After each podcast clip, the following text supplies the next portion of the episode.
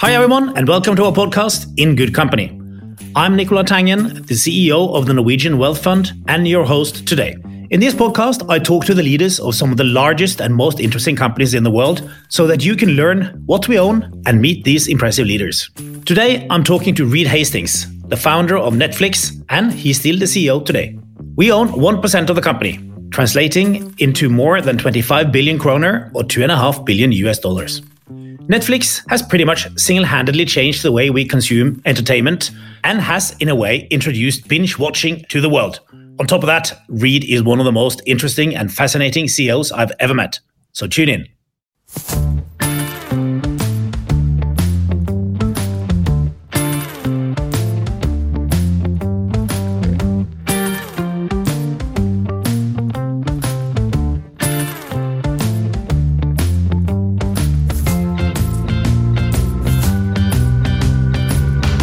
So, Reed, you uh, pretty much um, single-handedly have changed the way we uh, consume entertainment.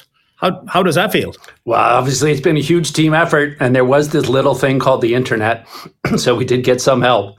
Uh, and uh, the internet's been transformative over so much of our lives.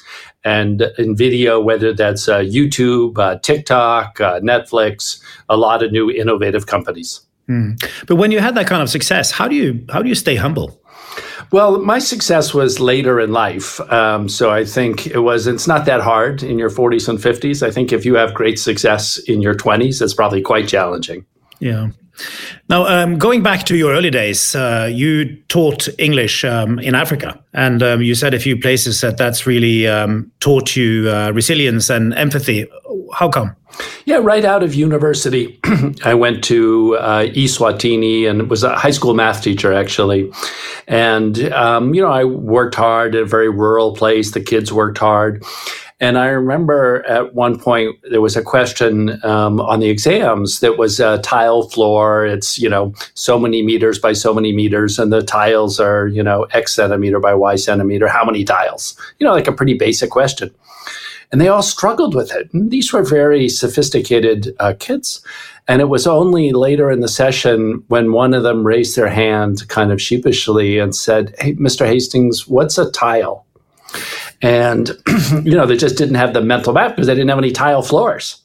It was all cast concrete, you know, or, or dirt floors. And so I realized, wow, so much of what we're doing is, you know, projecting and assuming things. Um, and once we went through, you know, what tiles were, the kids did great. So there's just a lot of uh, assumptions that get built in and miscommunication that happens. And so, you know, that um, you know incident stuck with me for a long time about you know what do I think everyone gets but they don't really get. Instead, I, I could blame them and say you know these kids aren't doing the work. You know these aren't very good students. You know when in fact. Um, but for the bravery of that one student, it was my mistake of you know not understanding that they haven't been exposed to tile floors. Mm. Now, how do you think this resilience and empathy has helped you? I think it's helped me because I often, when something goes wrong, I try to figure out what did I, what context did we not share? Instead of blaming people. Um, so if you start from the assumption that they're great and smart and talented people, then you want to back up and think about, okay, what did I as a leader, in this case, not a teacher, but, you know, a corporate leader, um, not say or, you know, misstate, you know, that led people to do something that was, um, you know, not optimal. So mm it's always gotten me to be a bigger systems thinker. mm now, you also had a software company before Netflix, um, Pure Software. What, what, what were the learnings from that? I mean, that was a huge, hugely successful company. It was modestly successful by today's standards, but um, uh, so started uh, when I was 30, and then it got acquired when I was 37. Um, and that was pure hard work, very technical software. Um, and so I was uh, initially the inventor of it and patenter and, and brought in a bunch of people then. And, you know, it was, it hit a niche problem very well. So it's like a, a software x ray, okay? They could see problems, one class of problems inside a software. And so everybody wanted it at the time. Um, and that was very exciting, but it was chaotically run. I was, you know, working crazy hours and not my best self. Um, you know, and ultimately, again, the company got acquired. Yeah. Now, moving on to Netflix, what are the most important decisions you made at Netflix, which has made it such a success? Well, I think fundamentally we were in the right place at the right time. We knew that streaming would be a phenomena over time and that we could get started with DVDs by post. So our first decade uh, was DVD by post as a simulator of the network. You still went to a website and chose you were a subscriber. So it had all the properties of today, except the delivery um, was the DVD by post.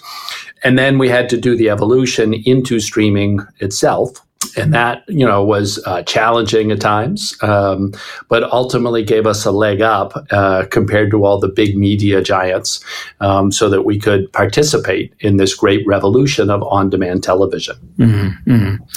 Now it seems like uh, the corporate culture at Netflix has been really instrumental in driving their success. Um, and you lay it out on your website and so on. But what what are the most important factors in your corporate culture? Yeah, fundamentally, we realized we want to work with incredible people and that that's the most stimulating thing. And we're willing to tolerate um, professional job insecurity. Uh, to be on the chance to be on a high performance team. And it's a lot like a sports team. Um, that is, if everyone around you is great at their position, then the team play is amazing together. Mm-hmm. And so that's very uh, satisfying and very thrilling. And so it's all aligned around this high performance culture. And to attract high performance people, then you want a lot of freedom and responsibility. You want uh, top of personal market compensation. You want openness. Um, all the things flow from that talent density orientation. Mm. Did you have a role model in developing that corporate culture? You know, it's inspiration from many sources. There was no single source um, that really defined that, and it was breaking convention. So, simple example in most of Silicon Valley, you, you focus on vesting, how to have golden handcuffs. And early on, we said, let's not have golden handcuffs. Let's make people um, love their work and not need any handcuffs. Um, you know, and so let's reverse it. So we, we've never had vesting, and we've got low employee attrition. And so there's many, I think, um, imperfections in the traditional model, and that instead, if you focus on an incredible work environment for high performers, uh, then you get a lot of success. Seems like you have very few rules. Well, again, very creative people um, are oriented around uh, freedom, impact, um, and we're not a safety critical business. You definitely need rules if you run an airline or nuclear power plant. Mm-hmm. Um, but again, if you're in, in in inventive and creative business whose fundamental value is being able to invent new shows or new business models, um, then it's good to um, have a very fertile ecosystem where it's a little bit chaotic. Uh, sometimes we talk about it as managing right on the edge of chaos. You don't actually want to tip into chaos, but you want to be right on the edge of it. That's where you're most creative. Mm. But isn't this uh, more difficult to do when you have grown to become a larger company like you are now? It definitely is harder at 10,000 than 1,000 or 100. But on the other hand, we've got more sophisticated people um, who are running the different groups. And so, um, so far, that's worked out in balance um, extremely well. And we've continued to uh, be very productive. Mm. The Keeper test is, uh, is famous. What is that? Sure. The keeper test is how um, we model high performance culture. So normally with a job, it's seen as a right. You have a job right. You, you have to steal money or something awful to get fired. Right. And that comes out of the industrial economy. And instead, you know, if you think about professional sports, um, you know, you play for your position every season. it's not a great, you know, it's not an automatic thing. And so we model ourselves like that. And the keeper test is if one of your people quit, would you work hard to change their mind to stay? Or would you sort of be secretly relieved? And that's our test on um, exiting someone with a generous severance package is if you wouldn't fight to keep them. Mm. One of the buzzwords these days is psychological safety, and we have an episode with um, Amy Edmondson um, coming up a bit later. Now, how do you see that being differently from what you do? Yeah, I mean, you do want people to uh, play at their highest level. So let's think of an athlete. Um, anytime you could get injured and change your entire economic future. And yet, if you think about getting injured, you don't play your best. And the best athletes can will themselves to ignore the danger of possible injury and to play their heart out. And so that's what we look for is people who can understand intellectually that um, there isn't, you know, high job security, but they will themselves to do their best possible work. Um, and so it's a bit of a boutique strategy, just like athletics is boutique. You know, it's not for everyone. Um, but certainly we've collected 10,000 people who thrive on having incredible colleagues and playing their heart out. Mm. Now, transparency seems to be one of the other things. And we, as a Sovereign Wealth Fund, consider ourselves the most transparent fund in the world. Um, you know, talking about our voting intentions five days ahead of AGMs and so on. Do you think uh, there can be too much transparency? Uh, transparency, no, I see it as um, you know uh, very useful, uh, very helpful to stimulate. If people know what's going on, um, you know, then they can do better. And the old world, people controlled information. Um, and, you know, sometimes it's for legitimate reason, like the risk of a leak, but most of the time it's sort of don't want other people to know what's going on. And so we do lean into transparency pretty heavily internally. Now, Reed, moving on to the um, the current environment, I see you've said somewhere that you absolutely love competition, and uh, for sure you have some competition now. So, how do you look at the competitive landscape? Sure. Think of it as we've always been competing with linear TV. Okay. Yep. Um, and then we were on demand, and linear TV was not. And then, for example, um, in Norway, NRK has been a real leader on the public broadcaster side, which has NRK's leaned into on demand viewing mm. faster and harder than any other public broadcaster in the world. But that's not the typical, but it does happen. And then, so then we've got on demand, and the competitors have on demand. And so now we're competing on the quality of our programming, the quality of the recommendations. And so that's a lot tougher competition. And that's what you've seen. Now we've got a, a good lead and we've got a strategic clarity about what we're trying to do. So the odds are very good. But again, it's not the black and white differentiator. They're on linear. You can only watch it at eight o'clock. We're on on demand. You can watch it anytime you want. You can binge view it. Uh, now everybody does the binge viewing. Well, you, you kind of invented the binge viewing, no? Yeah, and that's what happens. You invent something. I mean, invent's a big word for for what, letting you have the letting the viewer have the freedom to uh, watch what they want when they want. So I think the vision's always been out there, and and really the internet is natural to allow that again. But now what you see is all of the linear broadcasters, whether that's Disney or NRK, they're all moving over to the internet, and you know most people are watching on the internet. So it's great that we have. Think of a Tesla doing the electric car. I mean, it's great that they invented the category, but now everyone's cheering for Mercedes and BMW and Ford and GM and Toyota and Honda to all get in the game and give Tesla a run. So we as consumers, we want competition. So I recognize that that's what consumers want in our field too, is they want Disney and, and again, NRK and BBC and others to really give us a run, which ultimately serves the consumer. Mm. What's the what's the key to winning the content battle? Well, I'm not sure anyone's going to win it. you know, there's going to be a lot of different providers, um, but the key for us is really focusing on the quality of the shows. That um, you know, once you start watching, you just can't stop. It's just so gripping. Um, that's the key. Mm. What's your what about the entry into the gaming industry? How do you see yeah, that? Yeah, well, it's a you know it's a type of content. So we've had series for a long time, and then we expanded into unscripted, uh, like Love Is Blind, um, and then we expanded into film and documentaries. Um, so you know we've been expanding categories steadily, and for us, games is another category of great entertainment.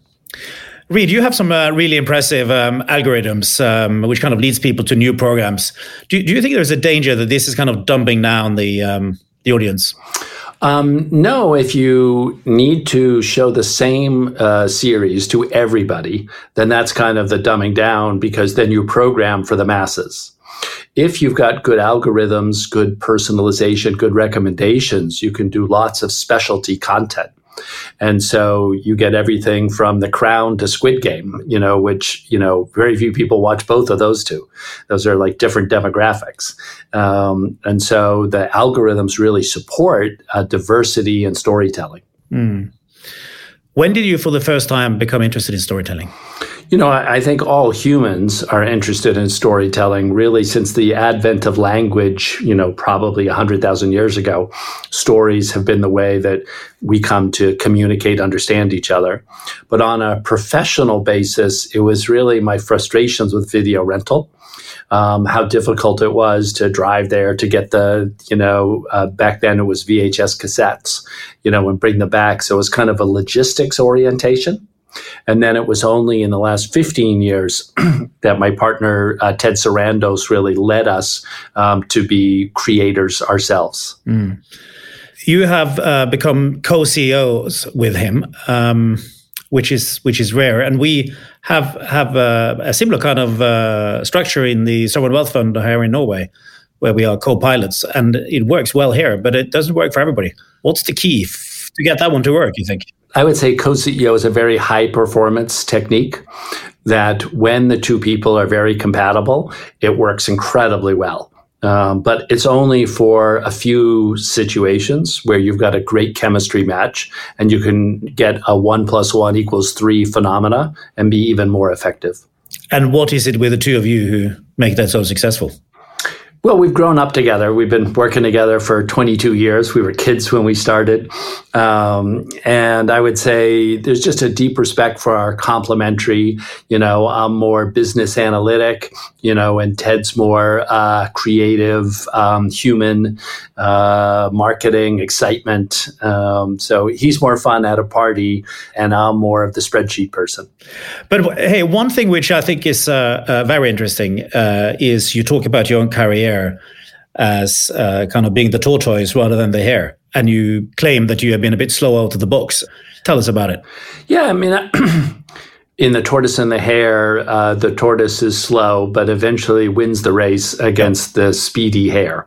Yep. Um, and I find that as a life metaphor also, which is a lot of people want to tear the world up by the time they're 30 and, you know, um, uh, change everything. And, you know, God bless them, but not all of us are wired that way, um, you know, and I feel like I was just beginning to hit my stride at 30 and didn't really hit it till 50. And so that's more of a tortoise metaphor. And everyone's different. So again, I don't want to take away from someone who at 25 is changing the world. That's great too.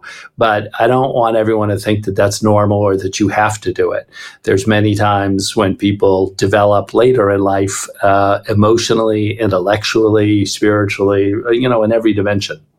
Why, why do you think um, so many people are in such a hurry when they're young? You know, I think our culture glamorizes amazing things, and it's amazing when you see a 25 year old running a big company. Um, so, uh, you know, it's a little bit like the danger of the high wire act, you know, a, a, high wire between two buildings and someone's walking across it. It's like, you know, you know they might die, and that's what kind of draws you to it. um, so, that I think there's a little bit of that uh, voyeurism because I think it's quite funny. I'm I'm kind of looking at myself. I'm much more long term now, when I'm kind of soon about to die, than I was when I was 25 and I had a whole life ahead of me. Yeah, it is ironic that uh, it takes a long time to develop, um, but then uh, we move aside and uh, you know create room. Do you watch a lot of shows? Yeah, uh, I, I, love the content. You know, uh, I try to watch a, a, little bit of many things, and then the things that I love, um, I'll watch with my wife. Um, and uh, so, you know, it's uh, I get both professional enjoyment and personal. What do you love these days? Uh, I think I just watched is um, uh, Partner Track. Uh, it's this high octane um, Asian American lawyer, uh, M&A wizard. Um, and uh, so it's a fascinating kind of New York high end uh, show. Mm. Well, well, um, and here being um, based in the middle of a central bank, of course, I love uh, Money Heist. yes, getting hold of the presses um, and and printing paper money while we still have it. It's quite a good story. Yeah. Have you had any personal setbacks? Oh, sure. Um, my life's been uh, filled with ups and downs um, of things not uh, that didn't work out.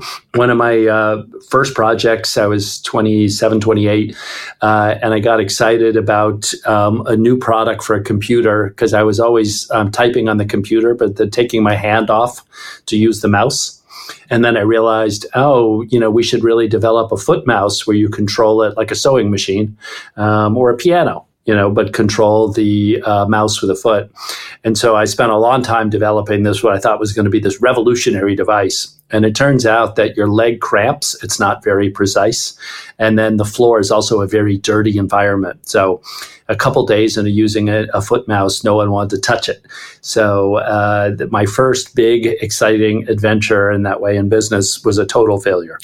Well, that's interesting.